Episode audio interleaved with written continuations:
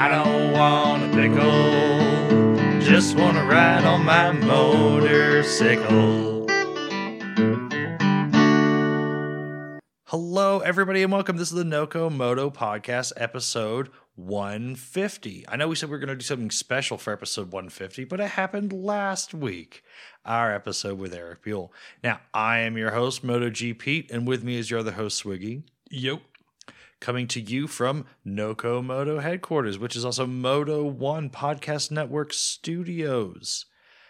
Uh, suite recording suite A, right? Studio A, back back here in the studio, and you know it's a special occasion, so I let I let our intern Jackson with an X come back, but he has to pay us to be here now. It's only fair. It's only fair. It so eh, I mean until he fucks up and then he's got to pay us twice the rate to be here. Okay? And I he wants me to sign this shit that gives him like college credits and that's kind of an ask. I don't know. But I the, the president was to sign it, but then I I peed on the papers. Anyway, so here we go back here in the studio now. Whoa, geez, it's it's it's a regular format episode. We haven't this things have been fucked up and weird for a while. So here we go. I'm going to remind everyone at the beginning of this episode. Hey, we brought you like real talk of the future with Eric Buell last week. How about a little like, you know, rating, review, whatever you can. Uh, Google feedback, that's awesome. I, consistently now the show is kind of like top 10 google result search results. It's itunes it's popping up under all the search terms you know without having to like skip to page two or anything. Listens are up. Hey last week's episode was already i think the most listened to episode in the first week. It's it's all on the ups okay? Like hey you maybe you'll want to hear us talk about the future of racing with wayne rainey uh, how about you you know you help us bump our stats and give us some more clout right? You know what i'm saying? Because that's an interview i'd like to do. I'd like to talk about raising racers and teaching your kids to ride with stony well stony would probably just be on the show anyway. He's a cool dude. But i'm you know it's it's really becoming something guys. So how's about a little love? It's your cost of admission. It's only right. So what are we going to talk about today swigs? We've got well, we've got some drama with corrections and omissions that involves the list and Cleveland Moto. We have, let's see here, we're going to do best worst bike. I know you guys missed it last week. I'm hoping what we gave you instead was acceptable. And we are going to do some news. We're going to talk about events that we're going to go to this week briefly. Then we've got some products that are coming out that we need to talk about, some bike releases, and we're finally going to catch up on some emails. And I think that'll be a pretty good show. Warning also, my worst bike in the world this week is also kind of a uh, discussion topic. So that's going to go, well, it always goes long. so, Swigs. Did you listen to the corrections and omissions now? By the way, guys, did did you listen to last week's um, Cleveland Moto? I did not. Well, you should. They're they're they you you managed to stay out of the line of fire, which is only fair. I was kicking up dirt. I, I took I took most of the shots. Uh, they took exception that I took exception to their corrections of the list of best bikes made by motorcycles and misfits. It's getting convoluted. Oh, by the way, did you hear the creative riding top 10 list? I didn't. I've been I have not been listening to podcasts lately. Oh my gosh. So it sounds Junkie, like I need to. Yeah, Junkie decided to make his list of the top 10 bikes to um what was it waft a breeze over your vagina? which I took exception to. Because listen, if anyone's going to be making lists without me, they better fucking watch out. All right. I saw my mom making a grocery list. I tore it up in front of her face. I saw my daughter making a list and I just fucking slapped her. I mean, I stood, I stepped into it, open palm, really hard. Turns out it was her spelling words, but I didn't want to take any chances. all right. so Jesus. so here we go. So Cleveland Moto took exception that I took exception. And by the way, in case anyone's confused, like I talked with Phil, this is all in good fun. Like in case anyone thinks it's really heating up, it's not. I I love this kind of stuff. But I I don't think they launched a very good attack on me. So for starters, they're, the the only thing that really held water is they pointed out that the Super Cub enclosed chain isn't actually oiled. It's basically just what a proper chain cover should be, right? Or chain guard should be. That's that's apparently that's all it is. Okay. So I was wrong about that. Everything else just seemed to be like okay, tip for everybody out there. If you're around anybody over the age of 50, just don't bring up the Honda Trail 90 because this is like this is Muslim extremist levels of dedication. This is straight up that I ooh, the, no one is committed to a bike like these guys are committed to this bike. So Eh, okay. At one point they said they Are had they a though? list Because they were all also really committed to the monkey bike as well. They seem to be really committed to a lot of bikes. I think like Grumpy Sewer guy was like thinking of buying a second one or some shit. He's really into it. And then I think Phil bought one too. I think they do own like two monkey bikes between the the podcast. And maybe even Okay. a third one coming or some shit like that. I don't know. They're really they they look, old men are into the monkey bike. And that's okay. That's okay. It was made for them. It's only appropriate that they love it. Right? Yeah. Well, anyway, Mm. I got, I got, I got. So at one point, like Phil turns to Chris Smith, who apparently had a list of complaints of my complaints, and he mentions that at one point I uh, become obsessed with hyperbole, and he's like, "Oh, Pete says here that uh, life-saving organs have been." Uh, delivered to hospitals with this bike and like around the table they're kind of like uh well actually that might be true he's like women have given birth on this thing. Well given the numbers of these bikes he's like you know fortunes have been won and lost. They're like eh, it's kind of a stretch but maybe. So like even within the podcast they can't agree on where they disagree with our points on the on the super cub. And uh again uh, I, I I don't know that it was a very strong attack. Uh, they were certainly passionate about the fact that I passionately attacked them, but I don't think it cohesively came together in a way that really sticks to the wall. Okay, I was wrong about the chain system. Uh, whoop de doo, I'm wrong every fucking week. So, uh, it turns out it's actually impossible to know even 1% of all the things to know about motorcycles. So your credibility instantly goes up if you're just absolutely shameless.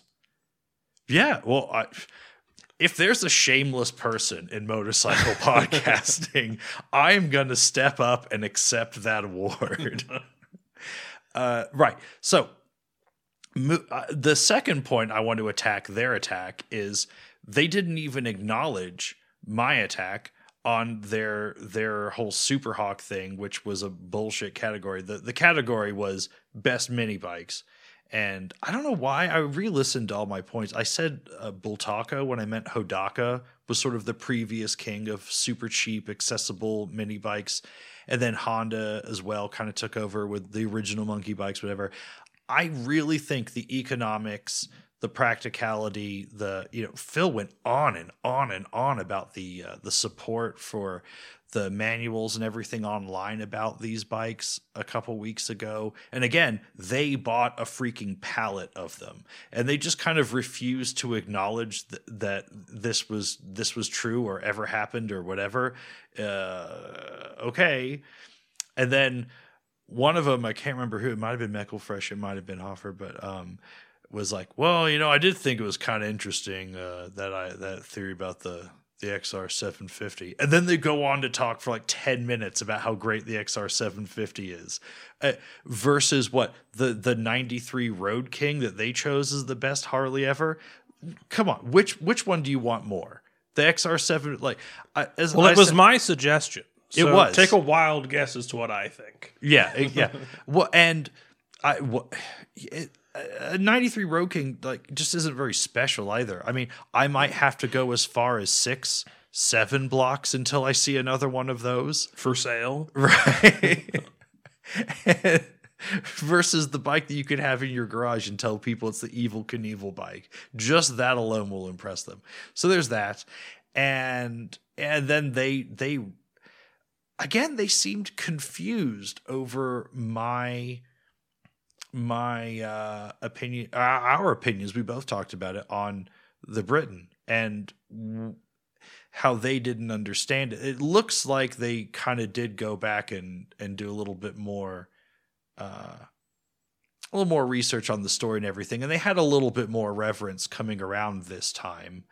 But again i threw out there the vr 1000 as an alternative and they just shit on that as well. They're like, well, it broke this one time. Every race bike breaks. That's the point. You tune it to the point of absolute collapse. That's how you win races.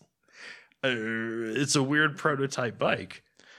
I mean, if we were to do this properly, I would be officiating it, and we would have very strict categories to the point at which we sucked all the fun out of it. But Oh, well, here's what I, I kind of do want to suck the fun out of it in a way. What I propose is for the corrections we made, could we get Liza or Emma in just like a 30 second segment, no fanfare, no anything, or just send an email that includes both me and Phil, where Emma or whoever, or the, all the misfits at once, just go, okay, Super Cub versus Trail 90, which one's better? You make your, I know they're going to be slanted on that one, but I don't care. These are my rules that I'm just making up. Second, um, Britten versus what was the bike that they put like R1 was the one they put up against the Britten? No, no, the F4. The F4. Br- Britten or F uh no no no. Go go Britten or VR 1000. We'll, do we need we'll to set up way. like a podcast court? Kind of, yeah. And yeah, there's a new show coming your way called Judge Emma. Uh, Well, we'll go through jury selection and everything. and- yeah. yeah. The plaintiff contends that the Britten does not count as a race bike in the same category as the R1. they put forth, they have submitted the following witnesses. Right. so right, and then what was the other one? They said um they said uh what was the one what was the insane one that oh it said the Gixxer 750 they said um, R1 or NR7 no NR 750 they said. Okay so what's better NR 750 or the CBR 1000 RRRRs forever? You know the you know what's better between those? Because we're not comparing our list versus the misfits anymore. Just simply what cleveland suggested versus what we suggested right? So nr 750 versus cbr 1000 and then all the r's. Because that's what we said there. Um what we didn't also they they they countered the misfits um 60s uh, Husqvarna's two strokes with the CR250, which I have to tell Cleveland Moto, the CR250 so much better bike than 60s Husqvarna's. I, I mean, y- Emma made solid points, but they're still hot garbage. Uh, but you can't tell me for 20 years now that the YZ250F being the first uh, that's the every competition motocross bike is is is basically modeled after the the YZ250F 20 years on it has it completely reshaped the competition dirt bike off-road like sport like competition world. I, just hands down. That's it. It Mm, it's the uh, that first five valve that that Genesis motor that, that they then took the the 450s into as well. It- It's just that you can't tell. So we've been antagonizing for an entire beer now. So it's probably time to move on to best worst bike. Okay, yeah, but then also like for mini bikes, I mean, come on. Also make make a ruling on the SSRs or just ignore us. Let the whole thing die. I'm cool for that too. But anyway, there we go. Correct. oh, there wasn't. Uh, I guess we'll, there's one other correction that, but that'll come up in emails. We got that a couple hours ago. Did you see that one? Nope. Oh, apparently you uh, told people that um, in in having a protective layer for degloving, they should use gunpowder. but uh, we'll I get into no, that. Uh, I don't think I said that. I, I could have been. Well, that was a long time ago, and I was probably very drunk. So it's Yeah. a possibility. Okay, how about we move on to best worst bike in the world this week? Let's do it. Okay.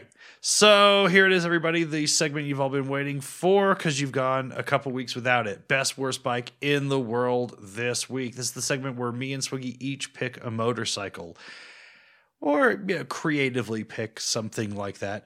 And we don't know what each other have chosen. It's always a surprise. It's just a fun way to look at a couple bikes that you wouldn't normally look at. So don't get your panties all in a bunch. It's gonna be fine. Send us constructive, thoughtful, caring, loving emails to contact at nocomotopodcast.com. And we'll shoot it out with you, or at the very least, we're going to read your email on the show and discuss it with you that way. In some form, we'll get back to you.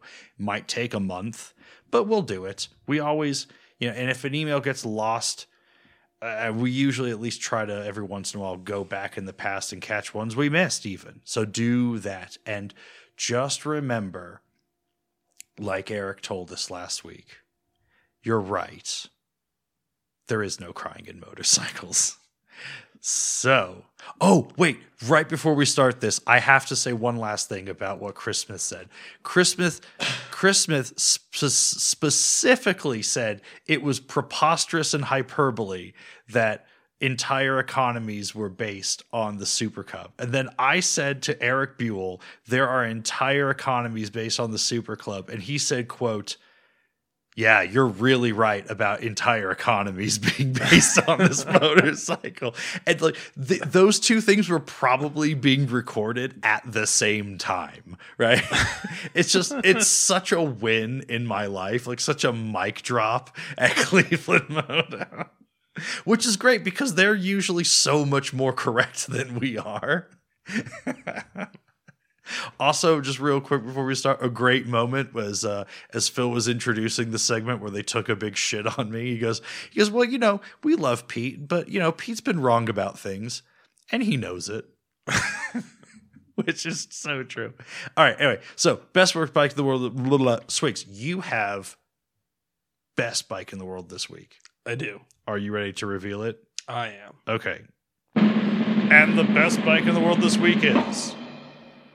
The current generation Kawasaki Ninja ZX10R SE. Oh, a liter bike.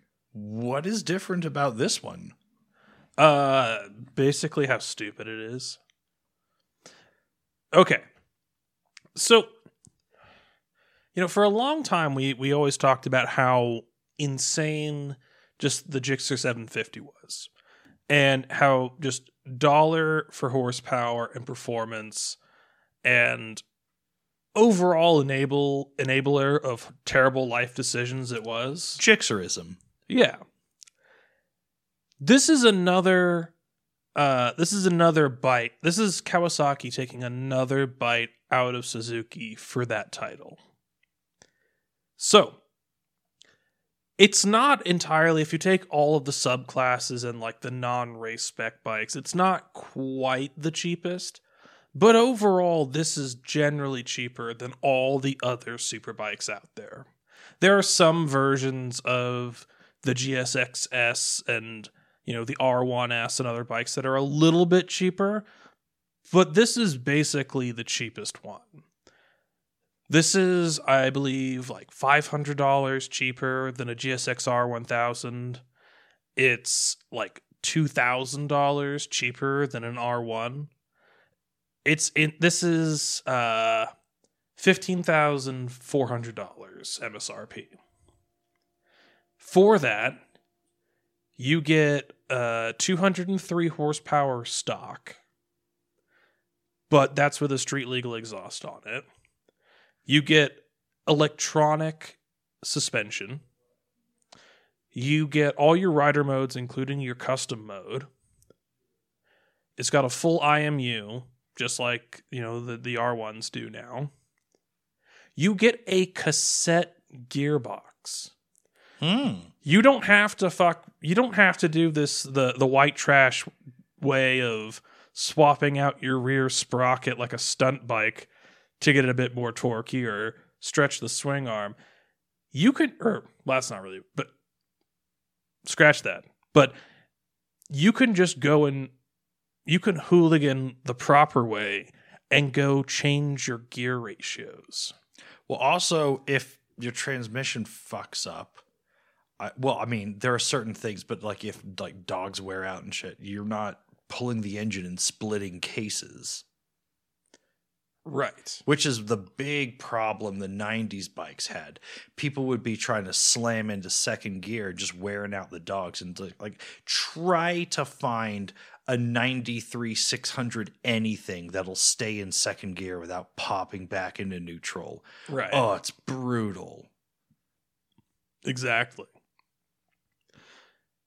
But yeah, you you get all of this right off the bat. You know, it's it's everything right there, ready to go. And it's really everything that's kind of just not quite good enough to go race an AMA, but for 15 grand. This is something any hooligan well, not any hooligan, but this is something you can make payments on. If that's really what you want. And you can just you can just be top of the mountain. Well, this is evidence of Kawasaki's just continued extreme dedication to World Superbike. Right. And also, it's so Kawasaki because uh, it- as Honda improved their one liter with the CBR 1000 and all the R's, well, it came with an, a ridiculous price tag, and it was a significant leap because Honda only makes these leaps with their models every so often. And Yamaha, the R1 is not really the best anymore. It's just it has so much support. It's everyone knows every angle of it. Yamaha probably has trouble changing things at this point without upsetting people because they're like, well, all these other expensive parts that we bought aren't any good for this anymore. Then, right? Right. Like, like uh, uh, uh, Kalex, who makes um, you know those those Moto two frames and everything. You know, they Yeah. make things like like five thousand dollar triple trees for R ones, and if if if Yamaha changed it up, he would be like, then why did I buy this fucking triple tree that I can't use anymore, and and, shit like that, right? So that's an issue. yeah, they've just got all this technical debt around it. Like they can't they can't move on. They're Mm, too entrenched in this aftermarket. Right. But this is at the core of what Kawasaki is all about. Cuz it's cuz Kawasaki isn't a motorcycle company. It's Kawasaki Heavy Industries. They're motorcycle hobbyists. Yeah, as They're as- very good motorcycle hobbyists. because well yeah, if you think about uh cultures that value performance motorcycles, you know, it, it's uh, in whatever order, you know, like um you know, the the UK, Germany, America, of course, Australia, and but, Japan is one of the most rabid motorcycle cultures. It really is. And it's a it's a source of national pride like it was for Britain in the 50s and 60s. The Japanese know that they have mastered sport bikes. And it is a national pride sort of thing that they make such good ones.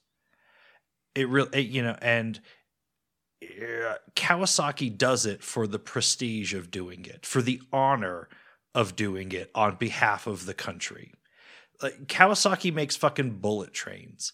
Kawasaki makes all sorts of insane things. As Emma Like once said, satellites, they make jet fighters. yeah, they make the robots that assemble Hondas, right? right. It's it's insane. They do this purely for fun and honor. Yeah, not even fun, just honor. So it doesn't surprise me that as the rest of the one liter bike world has kind of stayed really static, even in their base model, Kawasaki has still been upping their game every year quietly, and their base model bike is completely premium. Because a Gixxer 1000, yeah, it still makes great horsepower and it's competitive, but it doesn't have like all the crazy rider modes. It doesn't have all the bells and whistles. It's kind of bare bones. And that's fine. Suzuki's a much more basic company like that. They're late to the party on everything. And we'll talk more about that later with the GSXS 1000. But of course, it I would expect no less from Kawasaki to just be quietly killing it when nobody fucking cares about this category of bike anymore. 1 liter super bikes are like just completely uncool. Like they've been so uncool that the that the naked bikes they were replaced with are starting to become uncool. Yeah. Th- this was But they're oh, yeah. still going full send on it.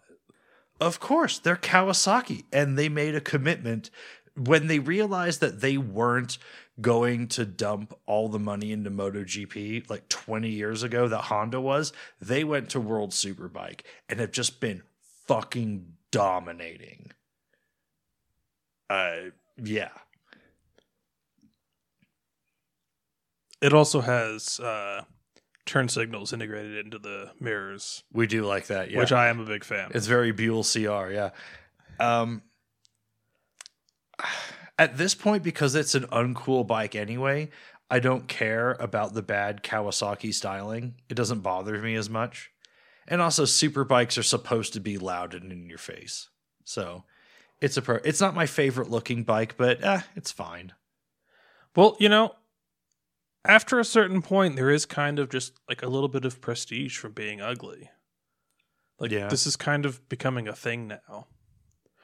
And and maybe this is just what old people saw in all of their fashions, you know, after a certain point. It, it's sort of like the MV Agusta logo or the uh or the Moto Guzzi logo. Yeah, after a certain while, you know, after a while, you know, right away, you know, as soon as you create it, your logo looks really good. And then 10 years later, it looks really dated and awful. And you may think that you want to change it and update it to keep with the times. But if you just wait, if you just if you just wait it out, eventually it'll become so horrendous that people won't can't help but think that it's prestigious. Right. And Kawasaki's, I think, is kind of playing the long game here with just making their bikes just more and more outlandishly ridiculous and off the pulse that eventually people are going to look at these and think, wow, that must be a really fancy bike. Yeah. Oh, I'm with you. Well, the the great thing about this bike too is, um, well, and actually, the, the, this isn't very specific to this bike. This is kind of true of all liter bikes now, because liter bikes aren't the phenomenon that they were ten years ago or fifteen years ago. You're not grabbing that much attention anymore. This doesn't gra- This doesn't get you any more any more wow factor than a Ninja 400 to most people and even most motorcyclists. They're just all very complicated looking two wheeled contraptions, right? Like, oh, that thing's sporty. Is that thing really fast? I don't know. Right? A lot of motorcyclists don't know the difference between Can a that Ninja thing do 400 and 100 this. miles an hour? Right. like- yeah, many times Yeah? over, sir. well, no. I wonder what the top speed is on this. I bet it's well, it's going to be limited to 165, but um, yeah, the true The True is probably closer to 180 something. Anyway, well, I guess it depends on the gearing, doesn't it? But you can change that. Ooh, geez, it's complicated. Anyway, uh, it does it doesn't get that wow factor, so it's for a certain self satisfaction that you purchase this, which is a new look for sport bikes, right? Right. Maybe it's moving into a quietly smug sort of zone rather than than put a the pink you know glue on mohawk on your helmet territory that it was.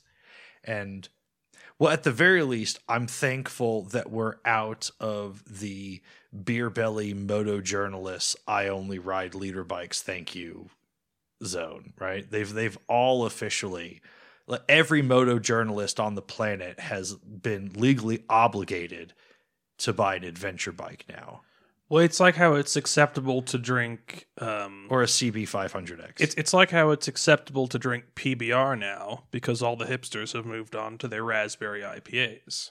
yeah, Like there's yeah. a little bit of relief there. back. Yeah, right. Yeah, yeah. Same thing. Mm-hmm. Yeah, it's sort of a if if if PBR made an IPA this whole time, this would be that. This bike would be that beer. well, there you go. There you go. Another shocking revelation from NoCo Moto. Okay, are we ready to move on to worst bike in the world this week? Ah, let's do it. Okay. Um and the worst bike in the world this week is it's no single bike. I'm this is another week where I cheat. The worst bike in the world this week is the Sacred Cow. So this is where I'm going to reach out an olive branch to Cleveland Moto. They were saying, look, everyone loves the Britten. It's hollowed ground. It's very serious. It's it's it's regarded as heresy to say anything against this. But that's boring. You can't just talk about the same eight bikes over and over and over again. And they're fucking right. Um that there's like people need to fucking get over the Triumph Bonneville. I mean, sure, it's great. It has its place in history. It's not the be all and end all. It's not even the be all and end all of bikes from the time. There's so much more interesting stuff, right? And it- Cleveland Moto was was rightly defending how they're into weird fetishy bikes because yeah, eventually you get there. And in in recognition of that, I mean, what we've been through uh, a lot of sport tours, a lot of just straight on sport bikes, plenty of standard bikes. Uh, I've got a big touring bagger, so does dad. We've gone through two stroke Vespas, now dirt bikes and pit bikes and things. I mean, we are all over the map because, yeah, Well, we're yeah, not we're, the we're kind proper of people, moto sluts. Exactly. Yes, we are. Yeah, yeah, exactly. Motorcycle. We are not going to settle on a single thing, and we are constantly selling and buying bikes because there's just too many bikes to have. But there are these people that just get stuck on a bike, and it's very much like the blues scale. I don't know. I'm kind of tempted to pick up that guitar and like illustrate this, but it would get very, very stupid very soon. But Well, we could, but you're not going to edit this episode, and I don't want to set up the board for you. Well, so I could just hold it for the mic, but we're not going to do that uh, for a lot of reasons. Uh, here, here's we go. Um, talking about things like uh, bikes that are on this list, like okay, Vincent Black Shadow, the the Britten, the Ariel Square Four, the Triumph Bonneville, the CB seven fifty. What else is on this list? Um, the R1, like the classic R1 has become part of this list. The um I mean the even the the GS 1200 it's so iconic from from from long way around and this and that. These well, apparently enough for uh, Suzuki to remake the Katana. yeah, I, th- there's just so many of these sacred cow bikes these these things you can't say anything against but also they just be, you know we've said you, you talk to an old guy about bikes and you can just count it down. Like in two minutes he's going to say Ariel square four and then he's going to say bsa bantam 45 seconds after that and then eight minutes after that he's going to say cb750 but then he thinks he's going to be clever and throw in you know uh, norton commando and and and catch us off guard or he's going to say trident and catch us off guard or he's going to say you know and you just know how that's going to go and you just end up talking in these circles about bikes that's why people at the shows in best worst bike we we try to bring something different every week. Whether we're right or wrong about it doesn't really matter, you know? And uh, other podcast hosts have been a little curious as to why I wanted to kick up some dirt with this top 10 bikes list. And it, it's the same reason that Phil did. It's just fun to talk about bikes that people aren't expecting. It's fun to bring up new shit and and cast light on these things in a different way. Yeah, I Okay, so something else I want to throw in here is, you know, having your sacred cows is is one thing. But you know, you know, every old guy will bring up the Ariel Square Four and the Vincent Black Shadow, and that's this kind of it all follows this rote thing. But it gets a little bit pedestrian. If you really want to set yourself apart as a as a true moto slut, as a true hardcore aficionado of motorcycles, I want your favorite motorcycle to be the dumbest piece of shit I've ever seen in my life. You need to be so porn ruined that you're on to the most obscure nonsense you can possibly find. Like a big ruckus? Yeah. Right. Yeah, I mean, we celebrate the big ruckus and things like that because even if they're or or the or the Burgman 650 or whatever, because even if they're not great, sometimes they're just so perfectly offbeat, right? Right. And, And- but- that's but very what's great- satisfying. But there's something great about it where you look at it and you think, this is fucking terrible. But some guy thought he had like cracked the Enigma code on like this one particular segment of the market, and he was a genius. And then he convinced somebody with money to put it together, and then built a whole supply chain around it, and then got dealerships to take it on. It's amazing when these absolute disasters show up on dealer room floors. Yeah. Yeah, it really is. I mean, it doesn't happen as often anymore, but it does happen here and there, especially in the electric world right now. It's happening a lot. There, oh, But we'll get on to that later. yeah, but, but, oh, 15 years from now, electric bikes in worst bike in the world this week was going to be such a target rich environment. uh, yeah. So uh, let, let me put it this way. Um, this is the same phenomenon that killed the blues. So eh, talk so so the Ariel square 4 is you know a, a sort of hallowed ground thing and it's one of those things where you remember like for a long time a lot of people were just like Eric Clapton's the the the the, the greatest the greatest guitar player in the world and that was just like this weird common knowledge thing right? The Eric Clapton's the best Or, you know there we go. And uh, guys who are like you know 70 now you know might even still maintain that which is an insane idea but whatever right? And they'll still be like oh triumph bonneville's the greatest thing greatest bike ever. Uh, this is hands down. Great triumph bonneville. They get oh that's that's the best. That's the one for me right? And they're just people who haven't progressed right? And and then at this point the triumph bonneville is sort of this like 1980s eric clapton right and the solos aren't really that flashy anymore. It's a lot of just single note line, not really very many accidental notes, nothing really interesting happening, pleated pants, sort of very safe thing.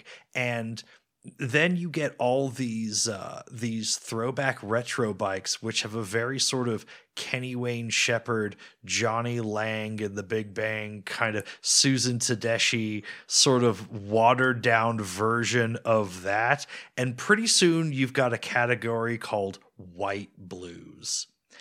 And it's it's just tired and it's the same gimmick over and over again. I've been trying to figure out what I don't like about these throwback bikes for a long time, and they're just white blues, is what they are. It's got very 2001 real quick. Yeah. but, But yeah, I mean, I know isn't that s- what's going on? Yeah, you know, I'm trying to. I'm thinking about it now because the first bike that I wanted to get was a Triumph Bonneville, and so this was like five, six years ago.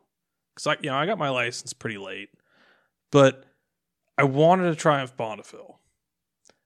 But at the time, I was broke as shit.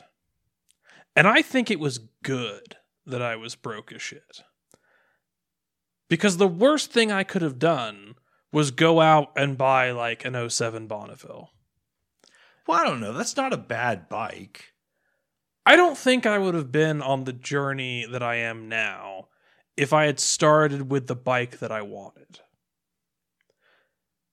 Cuz you know, I it it work I was looking around as like, oh, you know, you can get bikes fairly cheap. You know, there I was looking around as like, oh, like $6,000 cash right now. I don't know.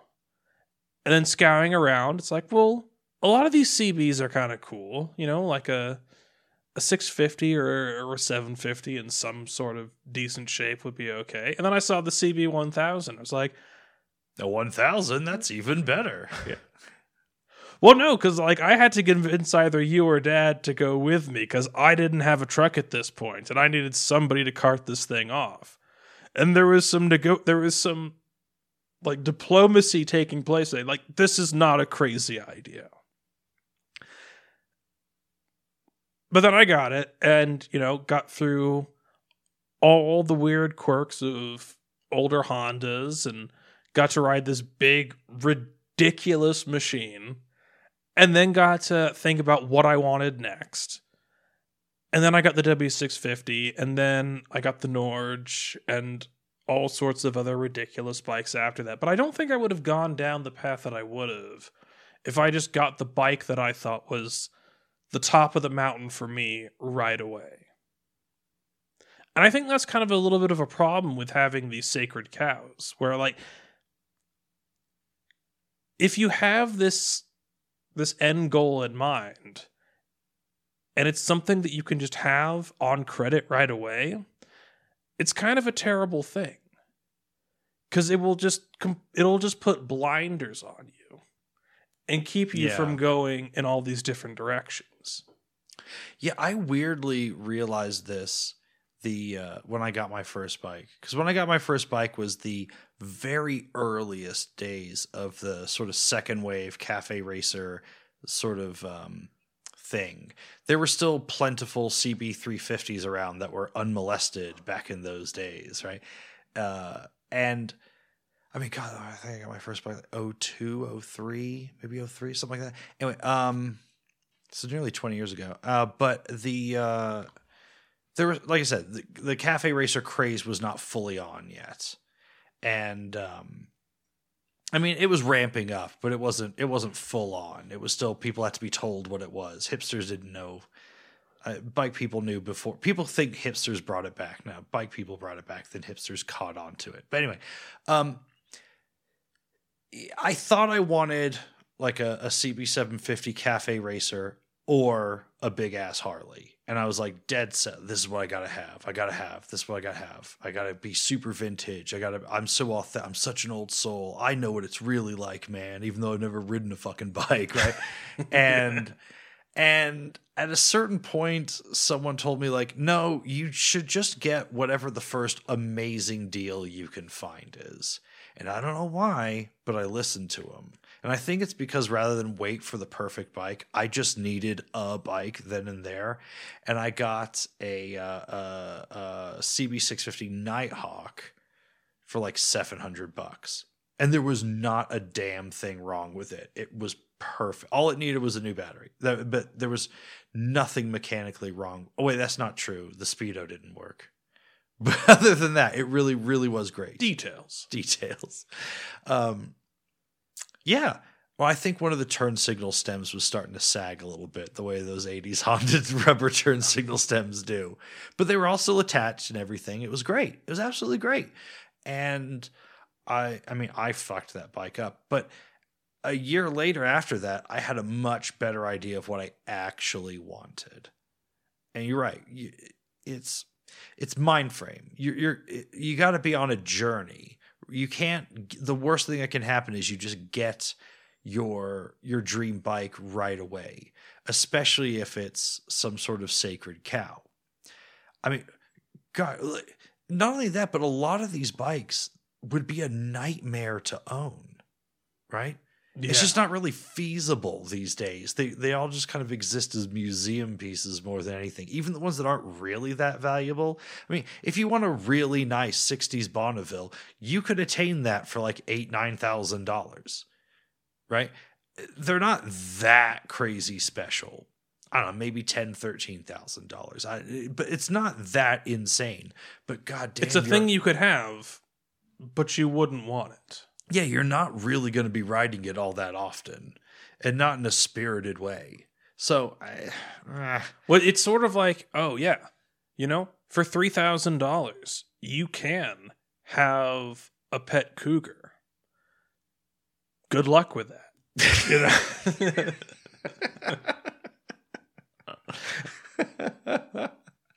Yeah. Well, well, again, it also it's one of these things that uh, just constantly. I mean, it's fine. Everyone's got to go through this. Everyone's got to have that point. Most people get hung up on one of these bikes at some point, right?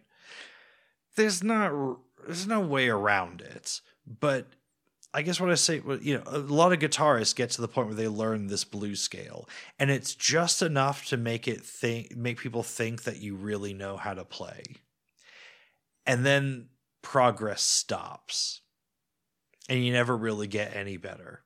And there's a lot of people that are into bikes, and they learn some of these classic models. They learn a couple brand names that don't exist anymore, and then that's just sort of it. And if that's only the level you want to be at, well, that's fine. But understand there is a much weirder world out there, and it's a lot of fun. You're only cheating yourself because appreciating this stuff, knowing about this stuff really doesn't cost a lot. I mean, the amount of joy that is the weirdness, that is the big ruckus, right? And because like you just take something like that. Like you can pick up a big ruckus for like no fucking money.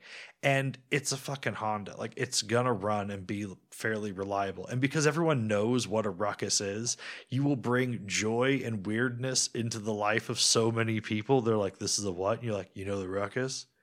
Well, this is a big ruckus. And people will go, what? And it'll cost you fucking almost nothing. And it and your life will just have this joy in it that it didn't have to, but now it's there. Right. And there's so many examples of those. These these really fetishy next level bikes are usually so unappreciated that they're just garbage to most people. and you know, that one man's trash is another treasure, but that really is a great thing. When when I'm when I'm rolling through Craigslist and I see something like I don't know what's another what's another super duper weird one that no one gives a shit about like a Honda Gyro. yeah like a Honda Gyro or um what was one I saw the other day? Oh, there was a really great PC 800 for sale in like Lakewood for like $2600 the other day and I was like, "Oh, there's so I just I need to buy these other parts for things right now instead. But oh, six months ago, you know, I yeah. I don't know. I guess we don't really need to say that much more about this. We got a lot more show to get to. But the the motorcycle sacred cow, it's the white blues of the motorcycle world, really. What? Why are we still? Re- why are you still revering Eric Clapton? It- a, a quick YouTube search will show you much more interesting, and the same is true for motorcycles. Okay. Yeah. Let's take a quick break. Yeah, let's take a quick break. We haven't, yeah, with the sound limit.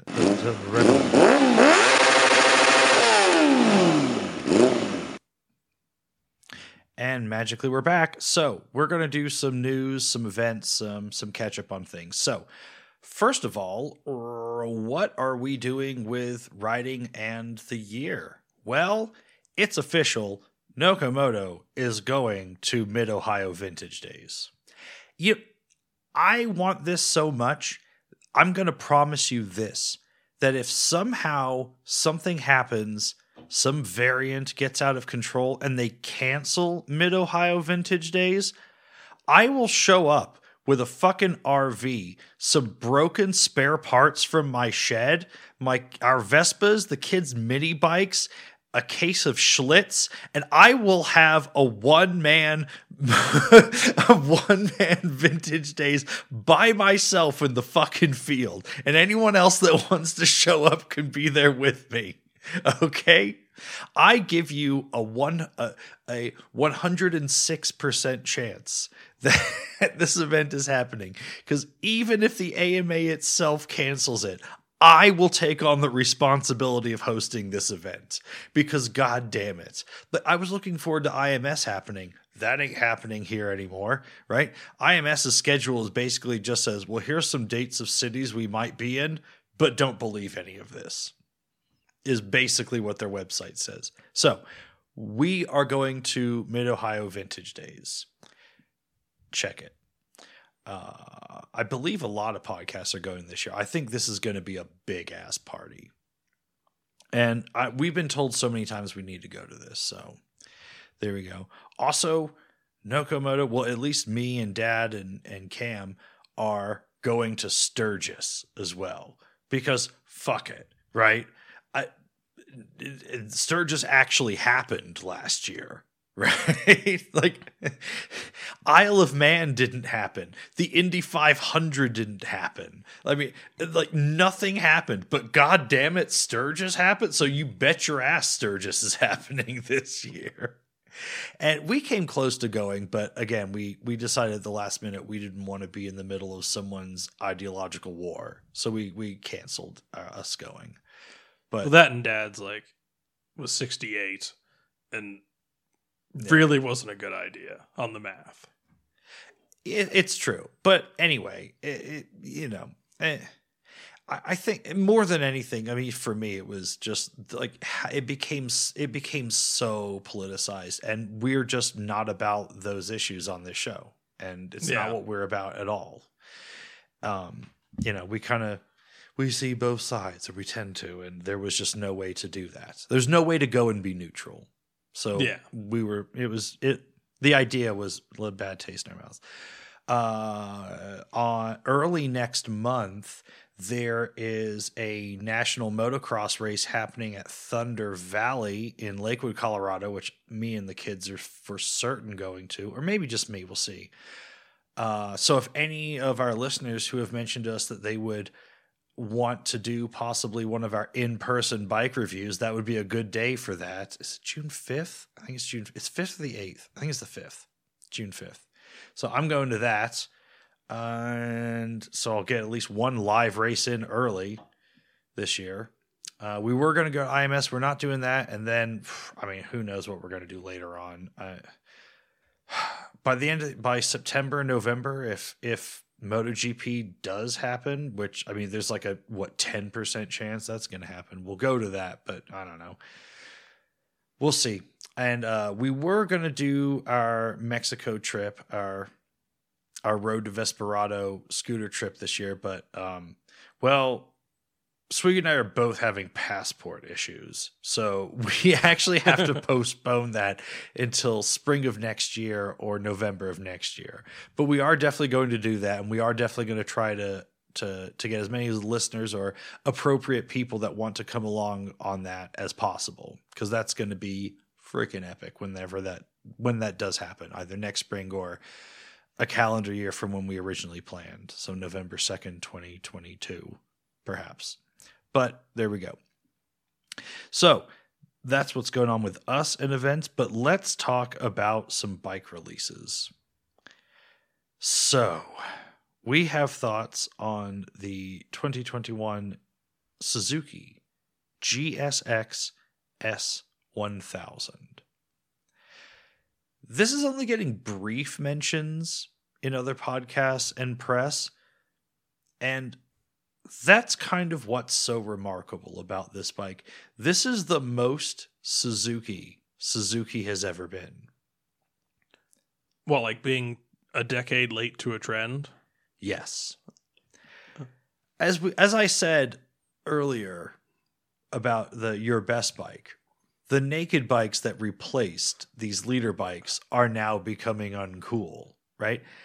I I don't know what the what is attractive to people about these quote naked bikes or these street fighters.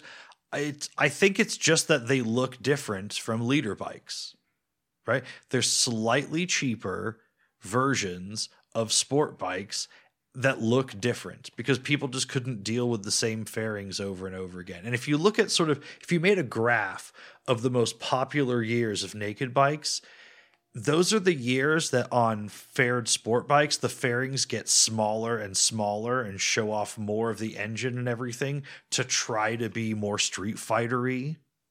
So this is this has like direct ties to the fashion industry.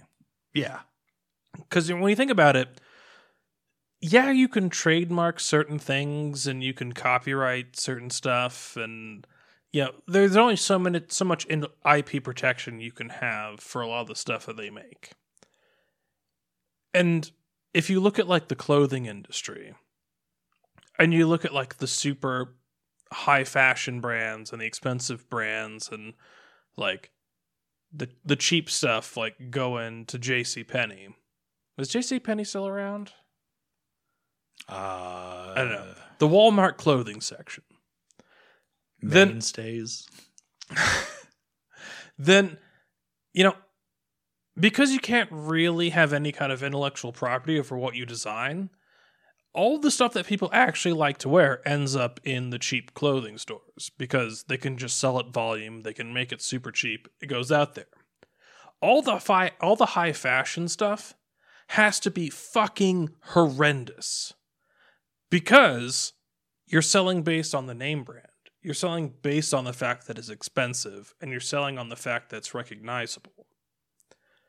And so it all looks like a fucking disaster, but because there's all this culture built around all this um all this culture Hype?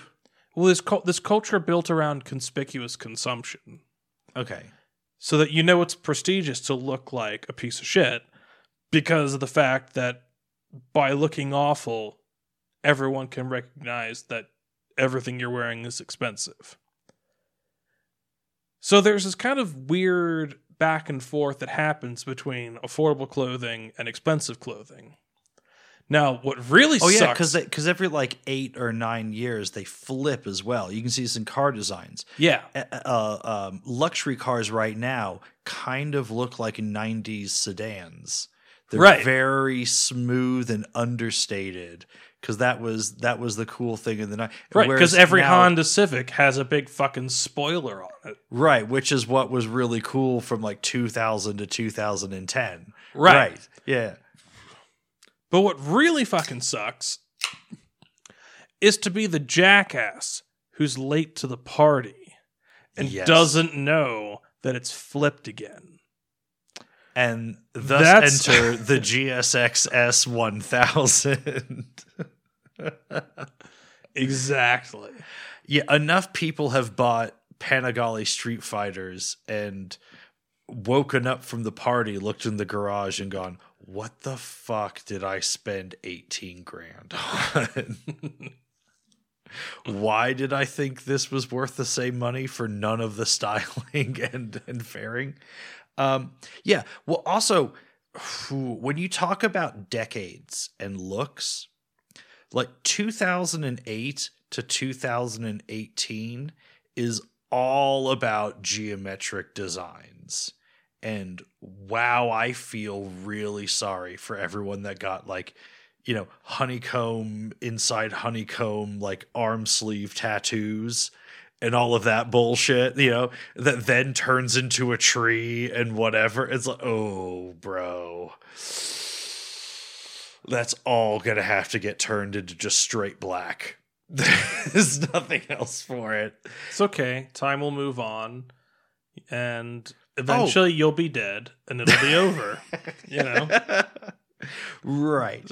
So this is the geometric design arm sleeve of motorcycles, except someone just got it yesterday. Yeah. By the same token, the exact same motorcycle, one that we weren't sure was real, talk about being late to the game, the Harley Davidson Pan America. What? Oh, Harley Davidson. Ooh, we're coming out with something completely different than we normally do. Oh, it's an adventure bike? What a mainstream milk toast option, right? uh, oh, let's just pick the second, our next best choice for top selling categories of bikes. 55 year olds are getting because they're comfortable, right? Uh, sorry, the adventure craze losing steam. Uh, I don't know entirely about that because the fact that they did actually release the Pan America is kind of a big deal in and of itself. Well, it would be if the LiveWire wasn't real. They already did that. No, it well, no, because they've actually released the motor and they've actually released the bike and it can now evolve from here. Now, the Pan America is going to have some degree of prestige because it's a first year bike of a of a new frame and a new motor. That's all going to be interesting and it's going to last on that alone. I don't think that's quite in the same category. Especially because now it can also evolve. We may see some liquid cooled cruisers. We may see just a straight dedicated touring non cruiser bike come out of it. We could see all sorts of things come out of that. Listen to what you're saying. You're like, oh, this is great because of this one component of the bike. You couldn't give two shits about the bike itself. Look, you just proved my point. No, no, I think there will be some charm in it from that aspect alone. Well, also, I I have not actually seen a an actual production version of this bike yet. I have no idea what it's like. It could be a fucking disaster. I don't know. But I believe from everything I've seen, it's the version that we saw at at AIM and I and IMS. Right. Like the bike was ready to go for some time, but I it's like they were they were like let's concentrate on one release at a time. So they're like, oh, electric LiveWire, let's do that.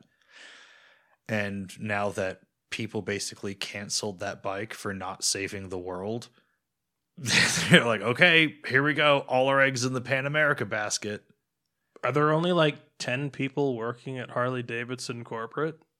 Like, what's there might be there have been cutbacks i don't know if you've heard yeah that's true uh i don't know i uh I, I I cannot rule anything on the Harley Davidson at this point.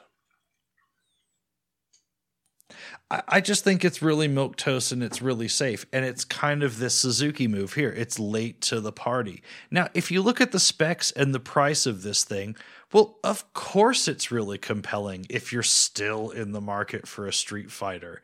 But who really is? Oh, one other thing is for the Suzuki, I do want to give it an award, a paper plate award for the most honest advertising of all time Oh yeah. In that the bike is stolen in the release ad. which is really Yeah. just getting you kind of pre- emotionally prepared for for uh, Gixxer ownership. Well, not only that, I, I think it's really fitting in theme with the entire bike because every element of the styling of this is stolen. I love how there's almost well look at the look at the way the uh, the faux tank angles forward towards the forks with what appears to be fake radiator shrouds on the side of it, a la KTM Super Duke. Uh, the the headlight and everything, it's all straight off a, a Ducati Streetfighter. It's I, every single piece of this, uh, those turn signals are ripped off. The way they're mounted high above the light, there, it's all it's all derivative of other bikes. They're There's even nothing, stealing the fraud. Yeah, there's That's nothing great. original about it. It has no soul of its own. There's, I mean, uh, uh, yeah. If there's a Suzuki dealer near you and you still think that the the the, the naked bikes are great, I mean, we were thinking like, oh, I guess everyone's going this naked way, and then I started looking at it and I was like. Because, like, you know, when we were talking with Liza just a couple months ago, I was like, oh, I guess it's all going towards this sort of mid displacement standard bike sort of thing or you know and I, I don't know like the idea of trying to jump in on a craze is insane because at any given moment there's too many crazes going on anymore. There is no unified culture whatsoever. So the whole idea of trying to jump onto oh adventure bikes are a big category. Oh naked bikes are a big category. Like for how long? What for the next 10 minutes Well, the uh, And- the and- parallel and- twin thing is is still going on. I mean, Yamaha. Well, despite the fact that, well, I guess it, it's kind of actually following and getting a little bit of validation for MotoAmerica, in that um, the blanking on it, uh, MT07 is now getting a fully faired version. oh the r7 we yeah Yeah, you got the R7. well the out. r7 is just a more compelling cb500r it's not Uh. really a 700 it's not really a 750 i mean it's fine but like as a sport bike Well, I no, mean- it's equivalent to an SV 650, but just faired. It's i guess that's true which is you know equivalent to the new uh, the new Aprilia, which is equivalent to you know the KTM 850, whatever the fuck it is. But yeah, like this whole parallel twin. It's all This, high 70s, low 80s horsepower uh, compromise sport bike thing. right, it's this new category of well, Well, salaries love and wages bikes. aren't going up, but we can keep the price point the same against inflation by going for these twins instead of inline fours. Like there's this new category evolving. Well, this is the first thing that proves us right from from the early episodes of this show. It, I'm sure within the first 10 episodes of this show, we talked about things like the CBR 650 F and and then eventually would turn to the CBR 650R and things like my old ZX 600 and how lower horsepower compromised sport bikes are such a fun wonderful thing. Right. and we predicted the market would get a lot more of them in the next few years. Bam three and a half years later here we are two and a half years i don't know how long it's been 2018 19 yeah three and a half fucking jeez. Um yeah, here we are, and it's a reality. Guess what? We do somewhat have our fingers on the fucking pulse. And we we love those bikes, but this this I I did not foresee this. I I don't know what this I'm just imagining the guys by this I'm getting back to the GSX-S 1000. we were talking about the Pan America and other things. Well, I'm I'm I'm kind of thinking about this now, and I'm just kind of thinking about you know, a few weeks ago when they updated their website. I'm imagining them listening to the first episode where I mentioned how horrendously out of date their website was, and that they just got it and they had updated the website. And I'm imagining like 18 months from now, they're going to hear the episode where we trash them on this bike for being way out of date and off the pulse and just thinking, oh, Jesus Christ. it's going to happen. I do enjoy the new website la- web, website layout. It's very simple, which I always appreciate in web design. It's nice. It's clean. Okay. Um, let's see what else did we Oh, Swigs, you need to go on a rant about the new Klim Air Vest. Okay. I may have had two more beers than I wanted to at this point. You know, but I know that I'm not going to get to talk for eight minutes, so I'm going to reach over here and grab one of your beers. Oh, jeez. Okay. Anyway, so I wanted to talk about this like four weeks ago, but then we had um some stuff came up. I got COVID. You got we talked with Eric. A lot's gone Yeah. down. which, by the way, is very selfish of you. I won't belabor the point, but well, let's just move on. Um, so a lot of people have been talking about this Klim air vest, you know, the AI one, which is the the smart air vest with the with the price plan. And I guess we're we're we're kind of a little bit off. We're a little bit behind. But I want to talk about it because there's something very important. There's a very important piece of this story that everybody's leaving out. And a lot of the arguments against this model have been shot down. But honestly, they're all horrible points that don't even address the real problems behind what's going on with this vest. So, just to lay this out, we're talking about you you will have heard this story as the Klim AI1 smart vest or vest, whatever they called it, which is this collaboration between Klim and a company called In&motion. And I didn't mumble over that, and you didn't hear it wrong. It's just a horrible name. It's a French company. Just just roll with it. Okay.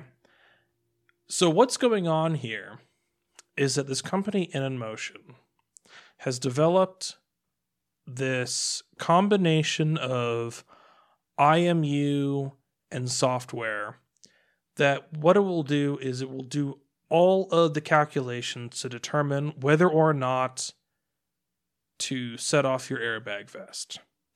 In the same way that the physical cord on a helite or all the software on you know the Tech Air or any other vest will go off for the, you know the Dainese. All it says is fire or don't fire. That's its whole job. And that's all been developed by one company called In&motion. But what they've done is they've gone to all these companies, I think there's like six or seven, and in each different market, whether it's North America or Europe or you know East and West Europe, parts of Asia, they, they've all they've segmented all these markets and they've picked a company, and for each of those, they've picked one to develop a vest to go with this system. And the way they've marketed it is they say, sell the vest and the unit for just whatever your MSRP is for the vest you designed to be compatible with this. And then we're going to have our own subscription model for the hardware and software that goes with the vest. Now, I believe for the Klim in the US, it was something like rather than pay $750 for the Tech Air 5, what you can do is you can buy this vest for $400 and then either pay some varying subscription prices or outright buy the software and hardware aspect for the electronics for another $400. It's kind of being marketed as, oh, well, you can be out the door and have this airbag vest for $400 and you're ready to go and ride. And maybe you pay a little bit more over time, but it, it, it's fine because it's so much cheaper to get it out the door. Now, everyone thinks that this is, well, a lot of people have instinctively come out this as a raw deal and a weird thing. And they're right, but they're right for all the wrong reasons. A lot of people are coming out this with this idea of, oh, well, Yeah, if I don't pay my bill, I die now. That's sort of Right. thing.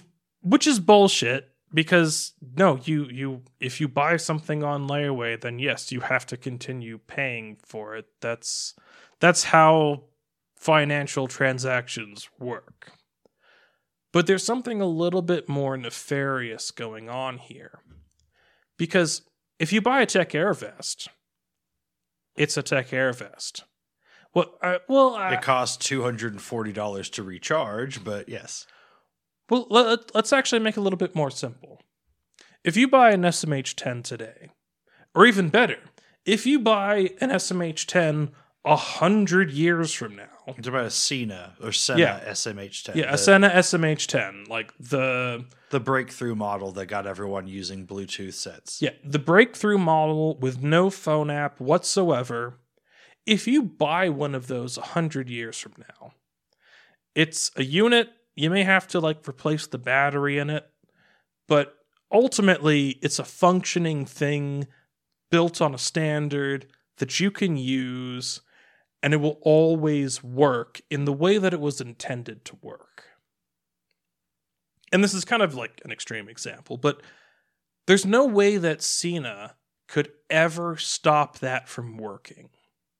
Sena couldn't just magically deactivate all SMH 10s across the world because the firmware updates are out there. Even if they stopped sharing them from their website, you could go pull them down from somebody's website. Like they're out there. And it and that's because the device just does what it's designed to do, which is just to function the way it's intended to in the way that you expect it to. But that's not how these vests work. Because by default, these vests will work for 48 hours, and then you have to give over your credit card to get them to continue to work. And you either have to buy the subscription plan or pay for them outright. And you may think, well, whichever way I go, you know, even if I just buy it outwards and say, oh, uh, buy it outright, and it's an $800 vest. Okay, well, I paid for it. I bought the vest for $400. I went and created an account and I paid the, the extra $400 to buy the software outright. I own the vest now. No, you don't. You will never fully own this vest. I thought of a great way to explain this to some people with a perfect 90s reference. This technology tethers it to the original manufacturer indefinitely. So think of this as sort of you think you've bought it. Let's say you think you're a billionaire that bought a dinosaur from Jurassic Park, but in the red print is the lysine contingency.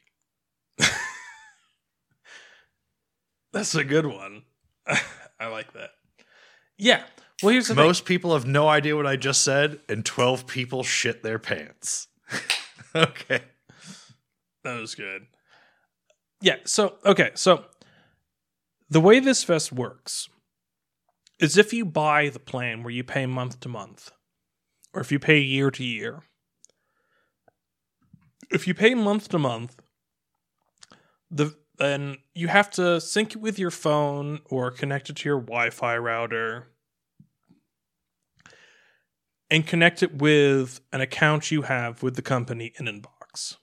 If you pay month to month, then every time you connect it to your phone, it'll check to see if your subscription is active, and it will be active for one month. After that, if it doesn't connect to the internet for another month, then it'll deactivate and it won't start up again so that you can use it. Or if you do it for a year, then it will need to connect every year. But even if you buy it, it still has to connect every year. Which means essentially the default mode of the software on this device is sort of like having Windows on a computer.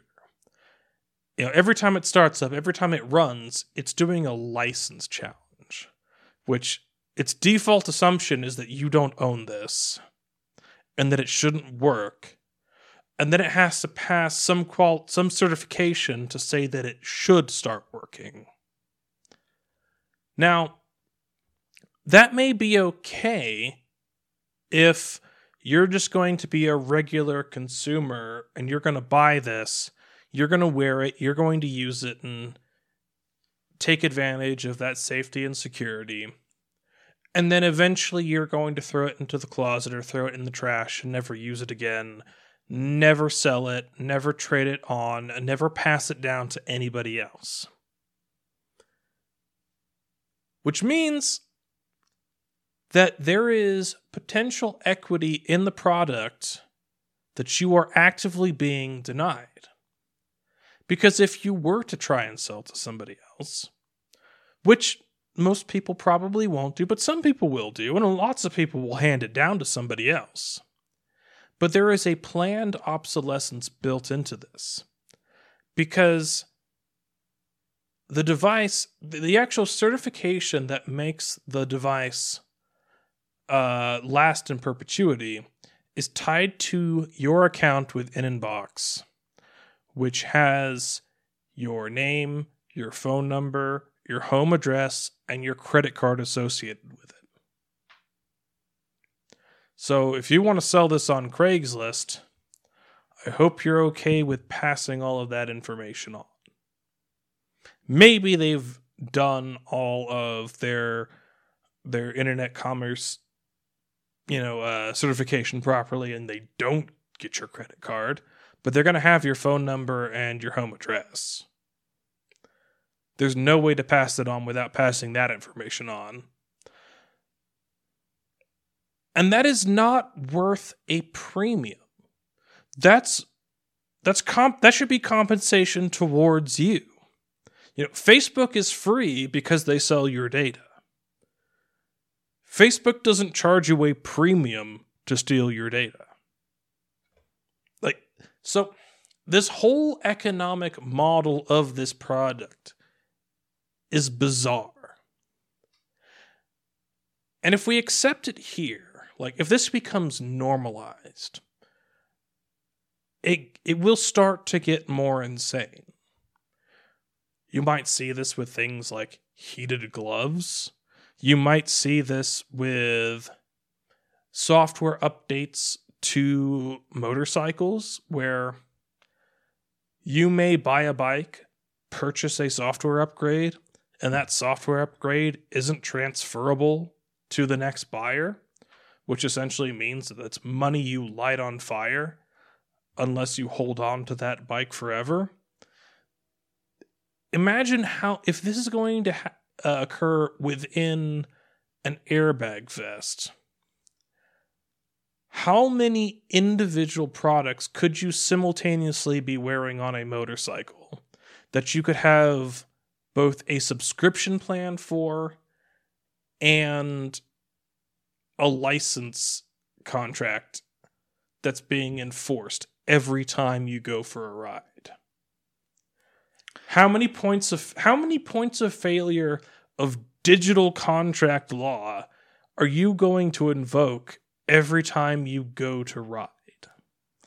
This is a bum deal. So this isn't motorcycle specific, but the phenomenon is some in these words justified. It's what younger people are into, or younger people don't want X has become this justification for all sorts of new financial ideas, which are batshit bonkers. Remember when the gigging economy was cool five, six years ago? And it was like, yeah, you know, just had a little spare time, so just did a little Postmates here and there. Totally not a big deal. Did on my e bike. Oh, feel got a little exercise, made a little dough. You know what I'm saying? And now, who is doing that delivery? The poorest fucking people in the country, and they are being exploited to do it. Okay. I run a restaurant. I can tell you, DoorDash, Grubhub, all these, it's straight up getting people who are already poor to just leverage value out of their vehicles. That's all it is. It's horrible. It is horrible. Um, no, and, and, and, but it was all like, oh, you know, like people don't don't want uh don't seem to want income from just one source anymore. It's the gig economy. You know, you do a little bit here, a little bit there, whatever. Nobody really wants that. You know what people want? One stable, predictable, good paying job. Okay, you can't just say, "Oh, this is what people want these days." So, like, oh, people, you, you, the younger people don't want to own things anymore. Yes, they do. They just can't fucking afford it. Okay, of course they want to own things. They want to own their own homes. No, people are just gonna. People seem to prefer to rent now. Yeah, because they can't afford to fucking buy houses. What are you talking about? They don't want to own. So this is based on that idea. Oh, maybe people don't want to like totally own an airbag vest. They'd rather like you know just like put in their monthly payment. Right. Yeah, So- because you already normalized being so up to your eyeballs in debt that people are familiar with the concept of a monthly payment. And that is their reality because they don't have the capital up front to buy it. Yeah, because the world's expensive and, and, and, and wages haven't risen with it. Yeah, Right. yeah, yeah. Yeah. So also, however long you expect to own this vest, I hope it's shorter than you expect Inbox to exist as a company. Because if Inbox goes out of business and all their servers go down, well then at maximum within 1 year your vest will cease to function. Because that's how it was designed. It has to go back and talk to the servers in order to reactivate itself. That's built into the default software. Now, this also this vest also kind of offends me from well, I, I should also just point out that I feel I am particularly qualified to talk about this product as a person who deals with all sorts of software licensing and has a fair amount of experience with artificial intelligence and is a big motorcycle person. I feel uniquely. And you also own a mechanically operated motorcycle safety air vest. I feel uniquely qualified to talk about this whole situation. You probably are. like you wear one of these vests that works on a completely different principle, but yeah. Right. So what really upsets me about this is well there's there's another element of this as well which is that this is a product that it, that just inherently has planned obsolescence built into it. And I went so far, I, I got upset enough about this. I went and I read both terms of services, both for subscribing to the service and for buying it outright. The terms of service are bullshit.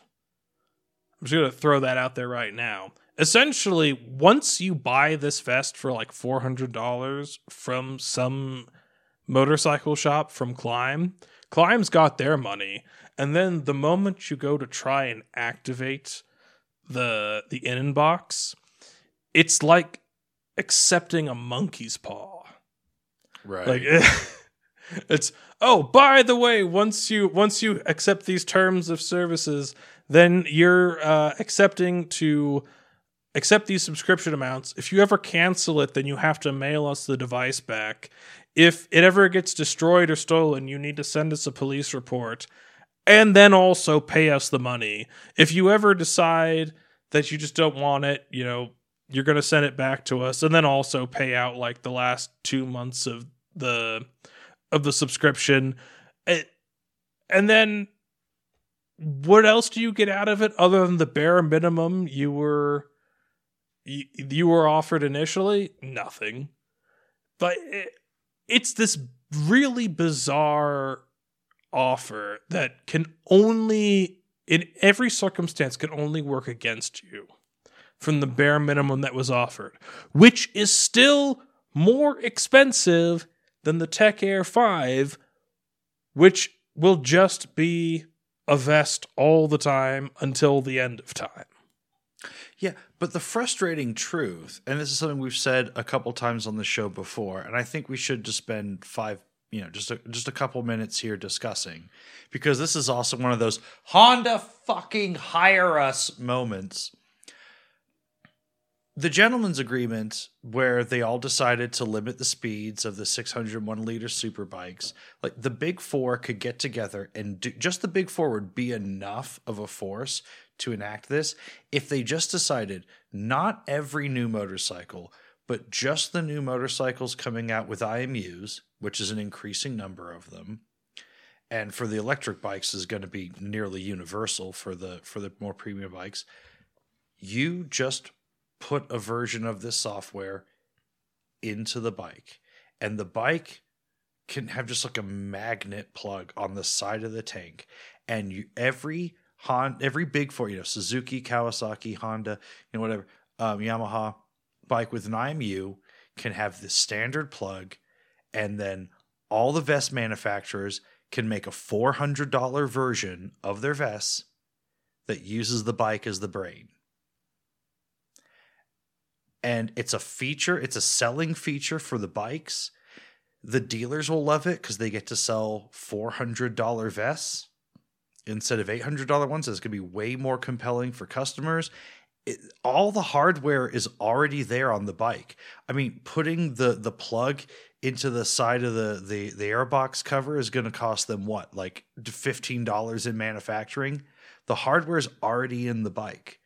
The the the CP like the computer in the bike can easily handle this. It's just another. It's just reading data from the IMU as well. It's two IO pins out of the IMU and a little bit of software and an outlet. That's it. Yeah, it's it's it's It's like twenty dollars a bike. maybe yeah, and hmm, and and you get to you get to install that as a feature. Like oh, by the salesman gets to go. Oh, by the way, you know it's like your first bike. Like you know you got ABS and traction control. That's really great. For oh, for four hundred dollars more, we can roll this into you know your loan payment. This air vest. This is the safest thing you can wear. Oh no, it's electronic. It senses a crash. Blah blah blah blah blah. Yeah, no, you don't have to charge it. It charges off the bike. You, you know, like all the problems are solved. And it could just be an agreement between the big four. Here's the protocol. Here's the IMUs. Here's the plug we're going to use. Just on bikes with IMUs. Done. We don't need to get the law involved. Like the motorcycle industry has proven before that they can do this without regulation. Yeah, it's essentially just OBD two. Re- yeah, reduce it to the cost of a helmet. And and you've got something compelling. And like I said, just my my mechanically operated helites, I you know, I got a new rider on the roads a couple weeks ago. Right? Just by going like, look, I know you're nervous about riding on this bike, but like, look, I have an airbag vest. And she was like, what? I didn't even know that was a thing. I was like, yeah, not many people really do or care, but it's totally a thing. Here's a video of how it works. And she was like, well, okay. Yeah. All right. And there you go. Like it's it's compelling. Like non-motorcycle people will respond to the words airbag. It's you know, air the words airbag carry a lot of credibility with people. Right. They're proven to work. So I mean, really, the last thing I want to say is there's one argument that I hear a lot, and this is really in response to people who are talking about like, oh, if you don't pay your bill and you crash and your airbag doesn't go off and you die, and then other people. Which which is a dumb argument because yes, you do need to the agreement you, you, do need to. pay for the things that you use in order for them to work like that that's always been true um but people who say well well they gotta make their money which is the dumbest argument of all time. Well, if you want to make your money, you need to make a compelling product. But also, it's this, it's really, really cynical the way that it works out, because the way this is working is, and it has to be IP protection, because you've got this company that's creating this machine learning technology, and I say machine learning loosely because they're using a machine learning algorithm to they're using machine learning to generate an algorithm that basically says with a six axis IMU airbag go off or airbag don't go off. But that's all they're really producing that they put into your into your vest. It, it, a But- few thousand times, you know, every minute, it's asking, "Have we crashed yet? Yes or no?" Right. Which also, by the way, is what your car does, and your car has been doing for like the last 35 years. It's not super sophisticated. It's a bit more sophisticated than your car because it's going on you rather than in a big car. But it's also it's also kind of insulting to everybody who works at the company because everything all the ways that this is built up and all the protections that are essentially built into this and the way that it works is a sort of protecting this little bit of intellectual property in the algorithm that says whether the airbag goes off or not. Which is insane because it kind of assumes that you know creating a uh, a design getting electrical engineers to design this board and then going and finding sourcing a company to go and make those boards and creating a supply chain to get that to four different continents to sell it and then creating business relationships with six different uh, gear manufacturers and then integrating all of those products and then all the web development and everything to go along with it isn't valuable that you have to create this really really shitty commu- consumer relationship in order to make your business plan work like this is like NCAD MBA stamped all over it I agree. this is an insane an but insane you've world also been going on about this for nearly 40 minutes. Okay. Which I know I do all the time. but we also have to get to some emails. okay Do you have any of those brought up or do we need to take a break? i do not Okay, we'll be back in a moment. This has been Tech Talk with Swiggy.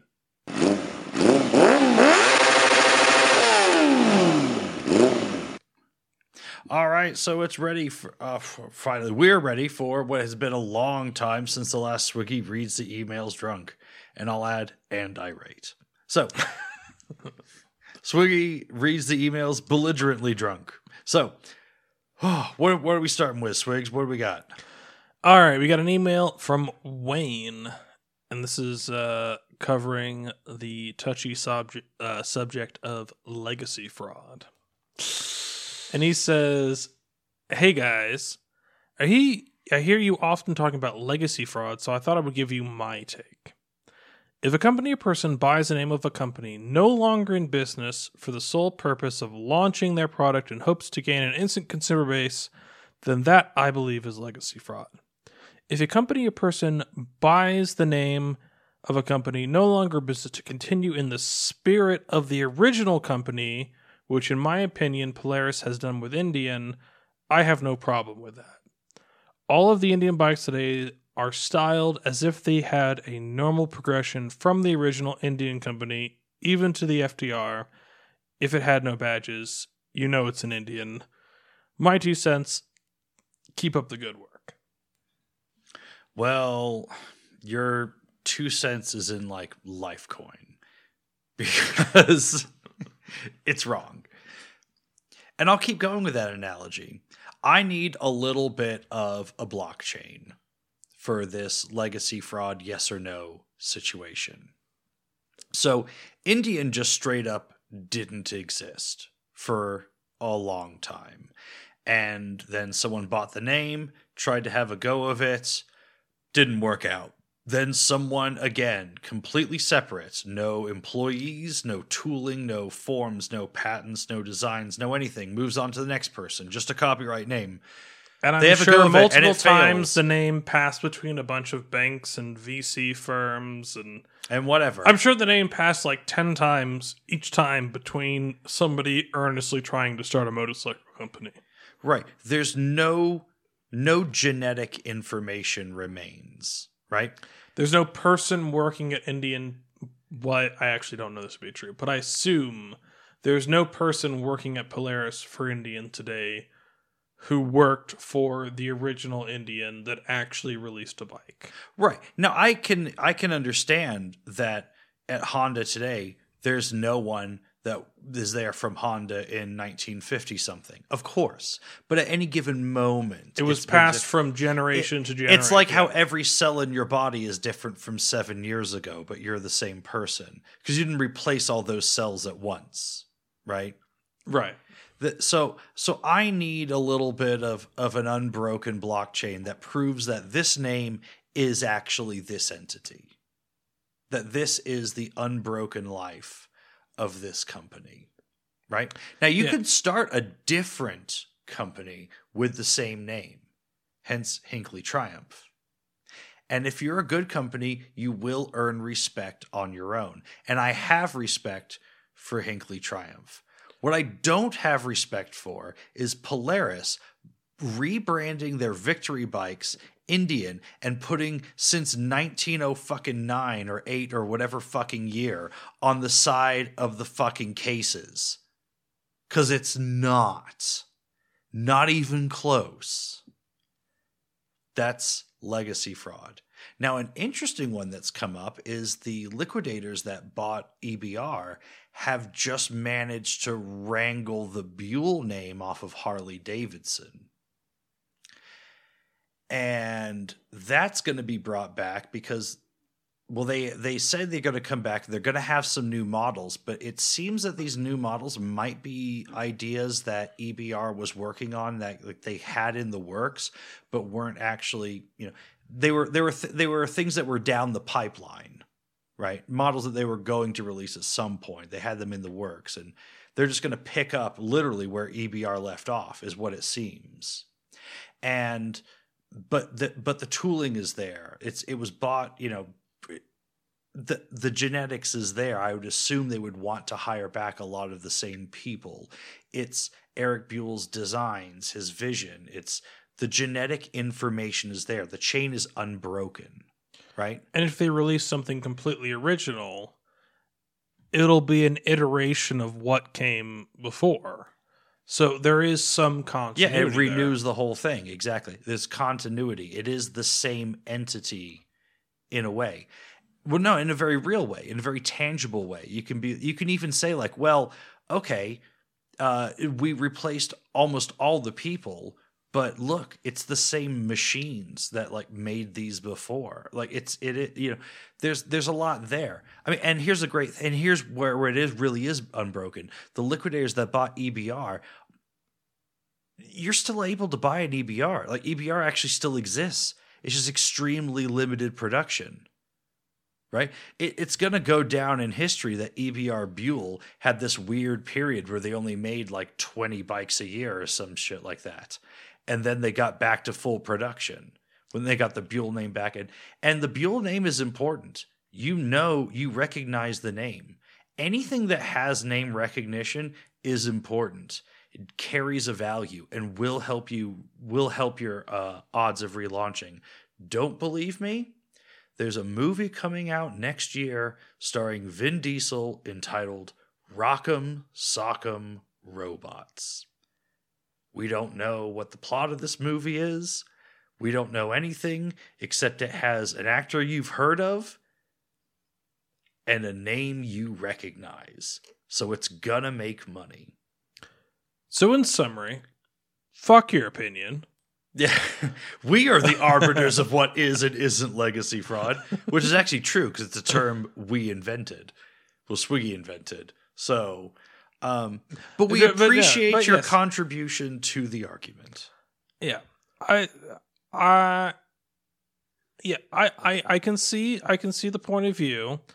I I think mm, we we may need another term for this, and there is Like I can bring Hmm. back a style of silent film, but if I start calling myself Charlie Chaplin, even if I buy Charlie Chaplin's name and likeness from the family or whatever company that owns it, I'm not fucking Charlie Chaplin.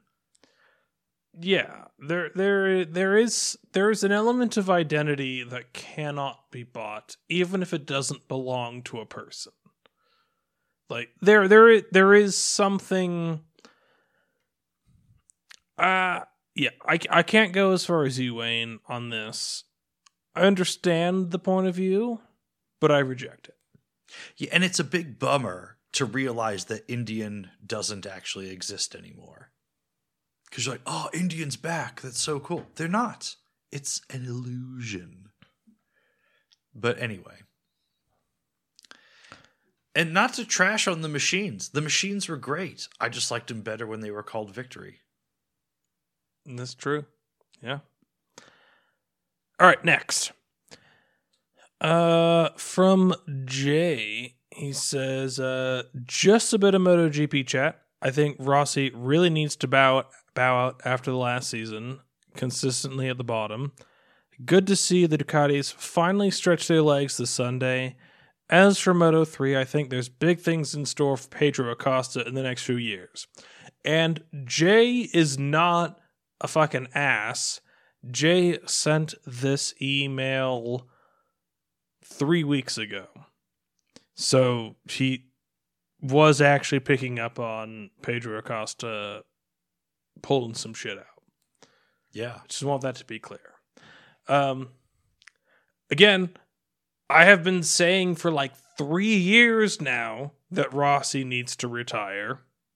Yeah, you were a You were in- solid 18 months ahead of me on that. but even even I have been for at least 18 months if not 2 years also been like, "Hey, I I think from the get-go of this podcast you were like, mm, Rossi's done." Well, I also had I had a very I had very much the benefit of fresh eyes in that my first year of following MotoGP was the year that uh, Marquez and Pedrosa were consistently one and two. Or Marquez won every race. And Pedrosa got second, yeah. Pedrosa traded second and third with Rossi. Yeah. that that was the year I came into actively following MotoGP. Right, you never you've never seen Rossi ride in a dominant year. Right. And they but I also got to years. I also just with fresh eyes got to see the decline in action without any other any other um what's the word? I didn't have I've used Michael I'm Jordan a couple times at this point, and Rossi. Now that he's on the Petronas team, this is like that weird time when Jordan went back to the NBA. Oh, with the Wizards? With the Wizards, yeah. Rossi is Michael Jordan with the Wizards right now. Like it's not. It's not what it was. It's just not. And uh, Well, what if he was just and, and, and, you know it's it's one thing to say well whatever why shouldn't he just ride out the last of his years? As long as he can you know not finish last why shouldn't he just keep racing just for himself? Because if he wasn't, like Morbidelli would have a new bike. there's that. But also you know he could be a manager or a rider coach or he could just you know But didn't he announce that he's going to have his own? He's, there's going to be a VR 46 MotoGP team next year? Mm, Or Who uh, knows what that actually means, though? I I think it's more important to think about. Yeah, because people are pissed that it's it's being funded with Saudi money. So everyone's saying like V- like Rossi's like like a horrible like he's committing genocide because he's like taking oil money. Like all of racing takes oil money. what do you think? anyway, Well, I mean, I would be happy for there to be less oil money in motorcycling, but it will always re- reflect the whole industry environment in which it exists. It would be nice if we could switch it over and change it a little bit. And, you know, Rossi as a big public figure could change that somewhat. oh, yeah, it's replacing the Avintia bikes, so there'll be there'll be two less Ducatis and two more Yamahas, I guess. okay.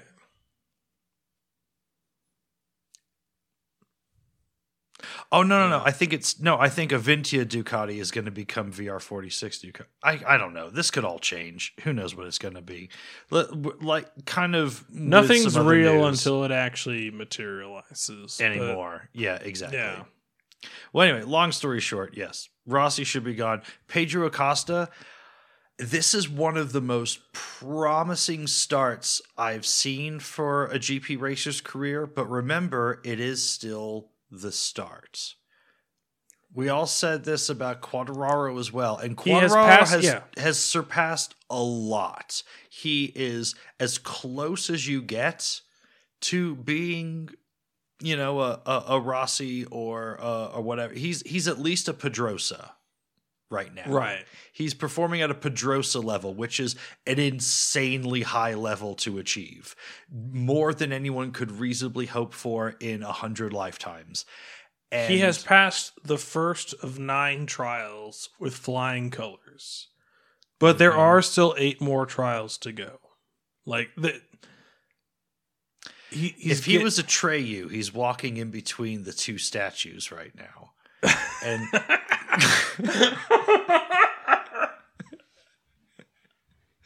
that is a deep pull. and we, Wow. we will see if there is fear in his heart. okay. What were they called? The sirens or something? The, what were they called? I have no idea. I can't remember what the statues were I don't called. know if we would even be able to find a clip of that scene on YouTube right now. Oh, we, we Like could. it might be just like completely lost to time. I don't know. Uh, anyway, Wow. All right, we should move on. yeah, next email. Uh, all right, so we got another email from Vlad, one of my favorite listeners. And Vlad says, Hello, gentlemen. Hope you're doing well. You don't, oh, now he's saying you don't have to read this part. God damn it. Oh, oh no, that's about you. He, he really doesn't want you to die of COVID after getting COVID. From, Yeah. Yeah, okay, yeah. Anyway, Vlad, you know I read these drunk. You could have put that up front. Anyway. his spelling and grammar has like tweaked up another level since the early emails we got. This It one is. read pretty solid. Is were the original ones bad? They weren't bad, but it was obvious English was not his first language. This one was smooth enough that it could have just been a couple typos. All right.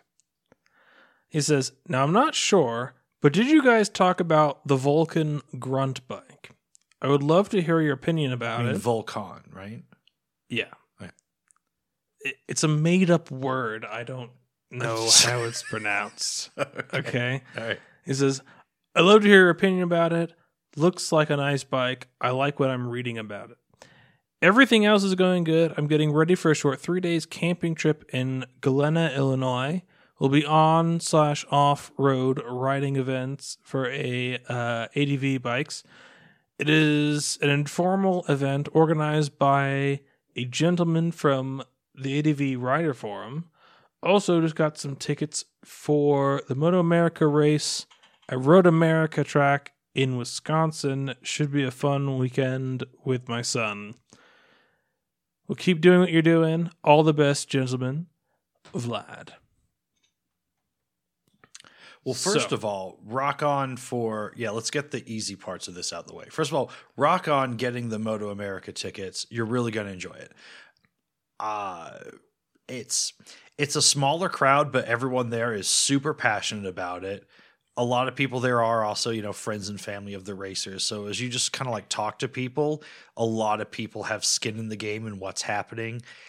the um every track's different, but I thought all the uh all the the the the the timing screens that were up, the way that every single person there was following everything super intently, the really close awesome racing that is MotoAmerica anyway, it felt like it, felt like a track day that just like not a track day, it felt like a race that just a bunch of the fans like didn't show up to because it was just raining or something except the sun was out like it like the spectacle itself was fantastic i mean it also helped that we had like hot pit access and all of that but um but no these these some these teams show up with money and these teams show up to win and it's it is the real deal and we had a blast and i think you will too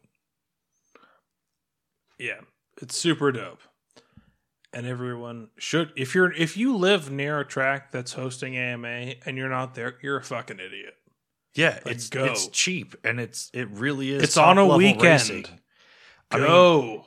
like have you seen Beaubier in Moto 2? Like he's he got into like the top 10 before he crashed out last weekend.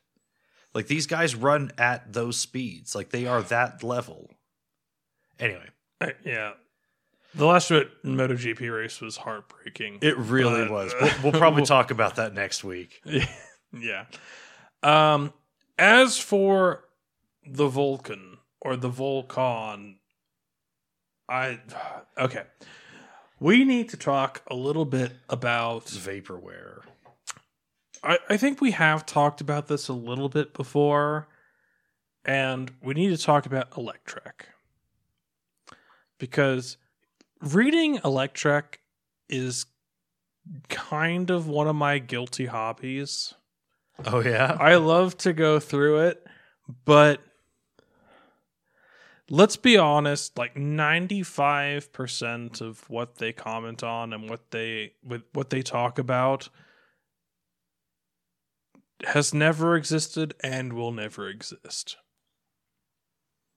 It's kind of like when CNN in like the late '90s or CNN International used to have the the fashion segment, It's like like 15 minutes every day. And oh, the, who do they get to? Uh, who do they get? They got someone credible on it. Cindy Crawford used to do it.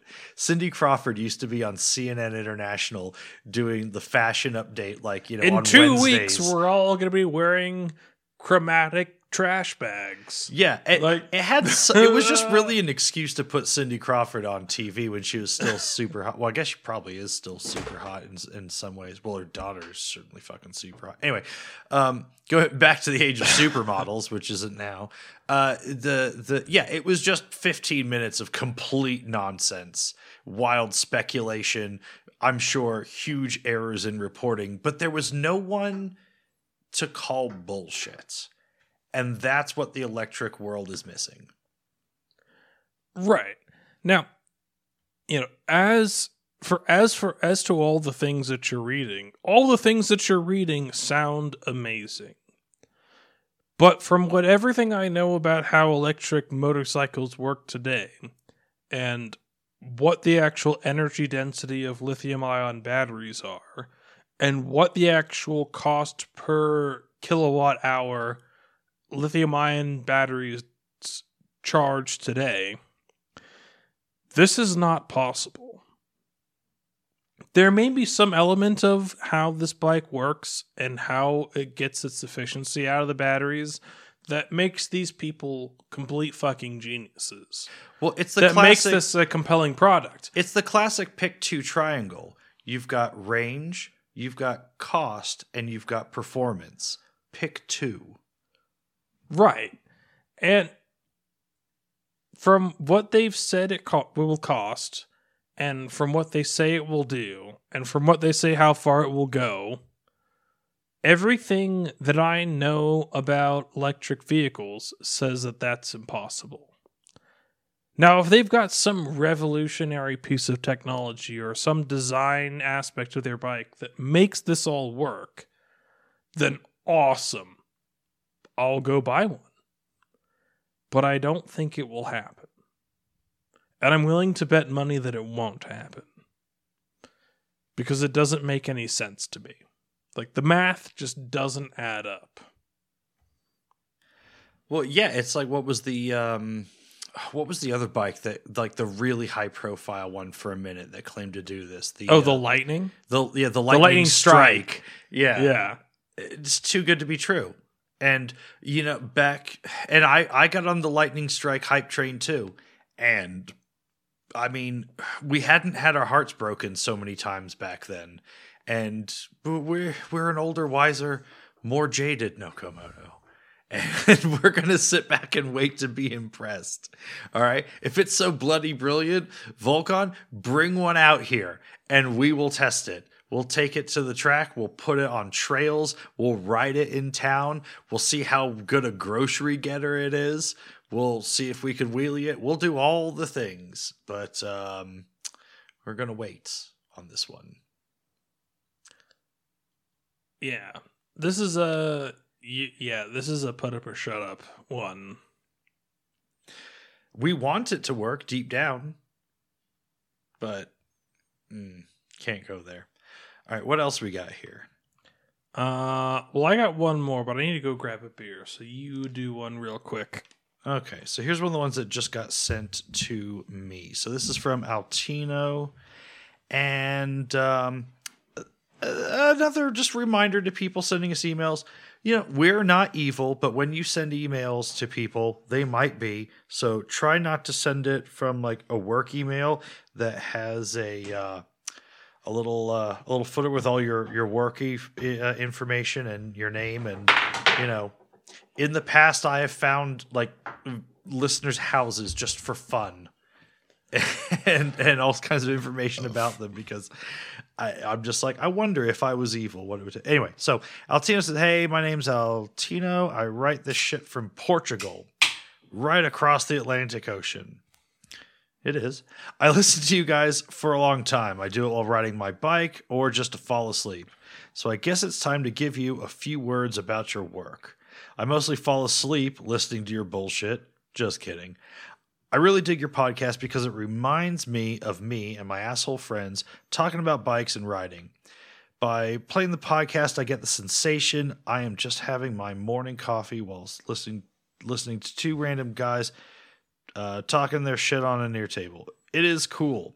No other podcast comes near, especially that bullshit creative writing. no, seriously, I just wanted to thank you for the time you dedicate to doing this and give you my respect.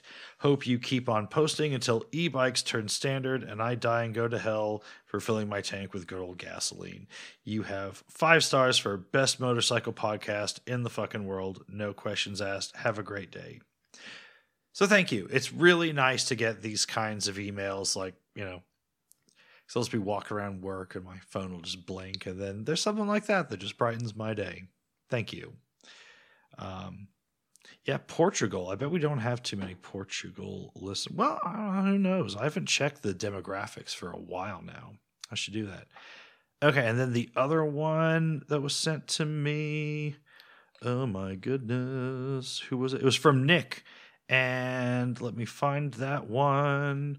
Nick sent us something about. Oh, why don't I just search his name in my emails? Uh, come on. Shall Oh. I cover and give my last one real quick? You should while I find this. All right.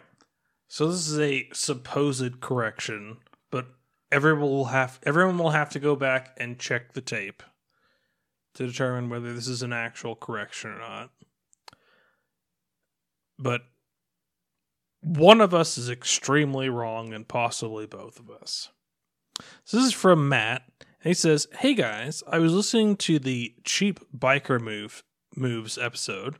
You were talking about gear and degloving injuries.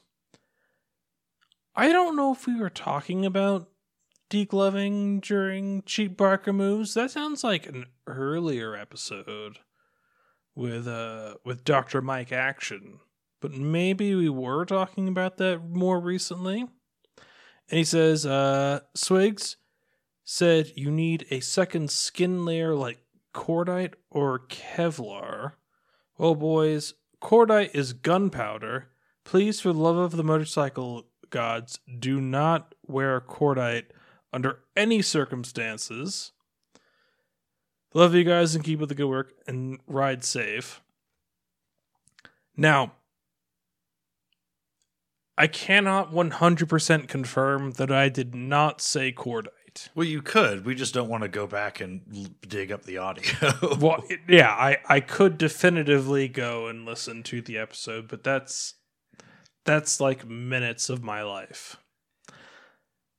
but what I clearly either said, and if I didn't say, I meant cordura, which is the denim like fabric that is highly resi- resilient to abrasion, that is not denim, but not quite as good as Kevlar. In any case, this also doesn't make sense to me because unless I was really, really drunk, then I would have known that Cordura would not stop degloving because it's a soft fabric. It's just resistant to abrasion. We may need to dig deeper here because none of this makes sense. well, Maybe Matt was drunk. I, I, I don't know. probably both of you.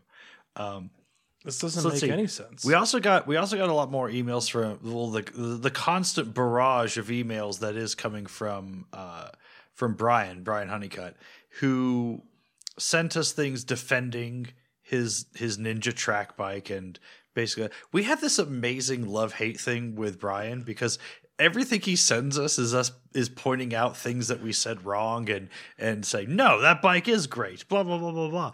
Uh, but yet he keeps listening and obviously does love us. But like, everything is like no that was wrong. Um also, another email that uh, we got was one from John Del Vecchio saying that we owe it to ourselves to do American Super Camp, which, if you don't know, is this amazing. Uh, I, it's basically a flat track school, sort of. They go around the country and for like 500 bucks over a couple like eight hour days, teach you basically how to steer with the back wheel and they they teach you just like that feel of the bike and and how to put your foot down on the ground and and they really like lock in a bunch of of technique for you. And it's basically racing fundamentals. I get that, but I would also have to respect myself enough to lose 40 pounds and also like show up to a oh no. track. i've seen videos of people doing this. You don't need to lose weight.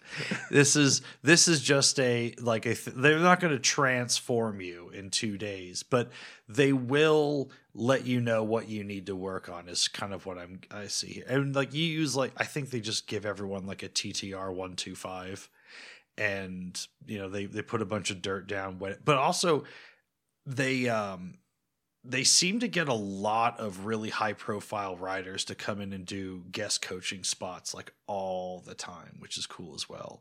Because like Nicky Hayden would do it in the past and cool shit like that. So I don't know, kind of worth kind of worth it maybe. There's one coming to us in August, I think, that's not booked out. I might do it. I don't know. I I'm still even now like the uh, uh a couple days ago wait was it yesterday? Yeah yesterday we were at the track. Jeez. Um i still am not super comfortable when the back goes out. I still freak a little bit. I could i could use a lot uh, on that. But anyway. I'm just I've just now trained myself to just mentally block it out. Like, if the bat goes out, it goes like, out Just yeah. don't acknowledge it, and hopefully everything goes well. when in doubt throttle out. Uh okay. And then um let's see here. So this email from nick and i geez i can't believe cleveland moto didn't uh didn't say anything about this. No more 125 super cubs or groms in oz going forward. So the honda 125s no good in australia which is crazy because there's been a long-standing tradition of small displacement Japanese bikes being very successful in Australia.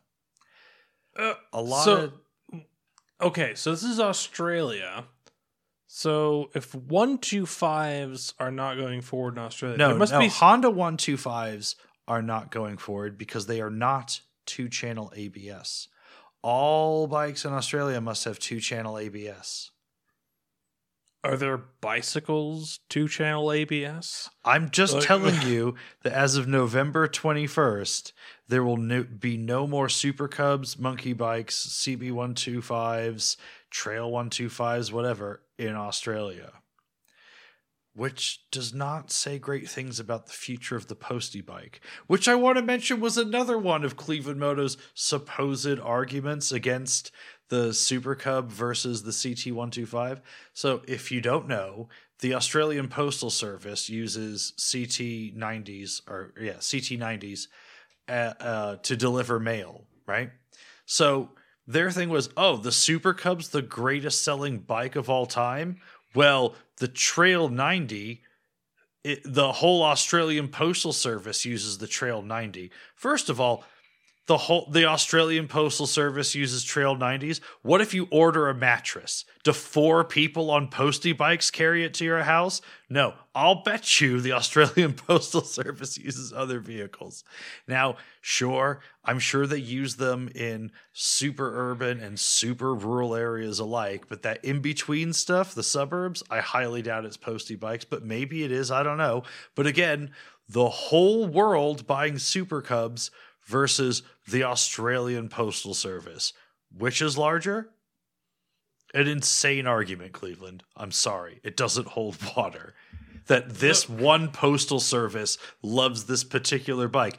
You know, I'll, I, I'm willing to bet most of Asia's postal services use Super Cubs. I don't. I didn't even Google that. I could be completely wrong, but I'll bet you there are a lot more Asian mailmen using Super Cubs as mail bikes than Australian postmen.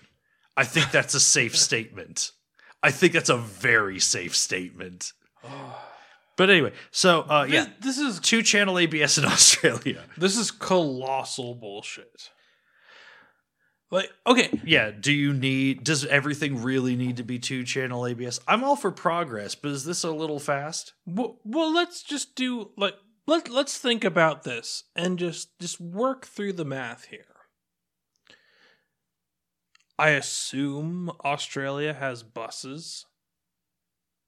And bus drivers have to drive a lot of people around.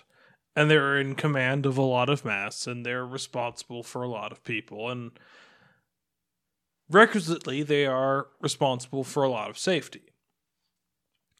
You know, the buses have to be safe and they have to be qualified. If they were delivering mail on scooters, is there a similar requisite amount of safety required?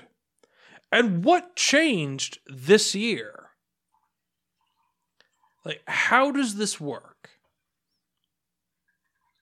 I, I don't know. It's just kind of like one of those weird things like like oh like during the Obama administration they signed something in that like by whatever year I don't know what year every car has to have um reverse cameras when you can just look backwards. I don't know.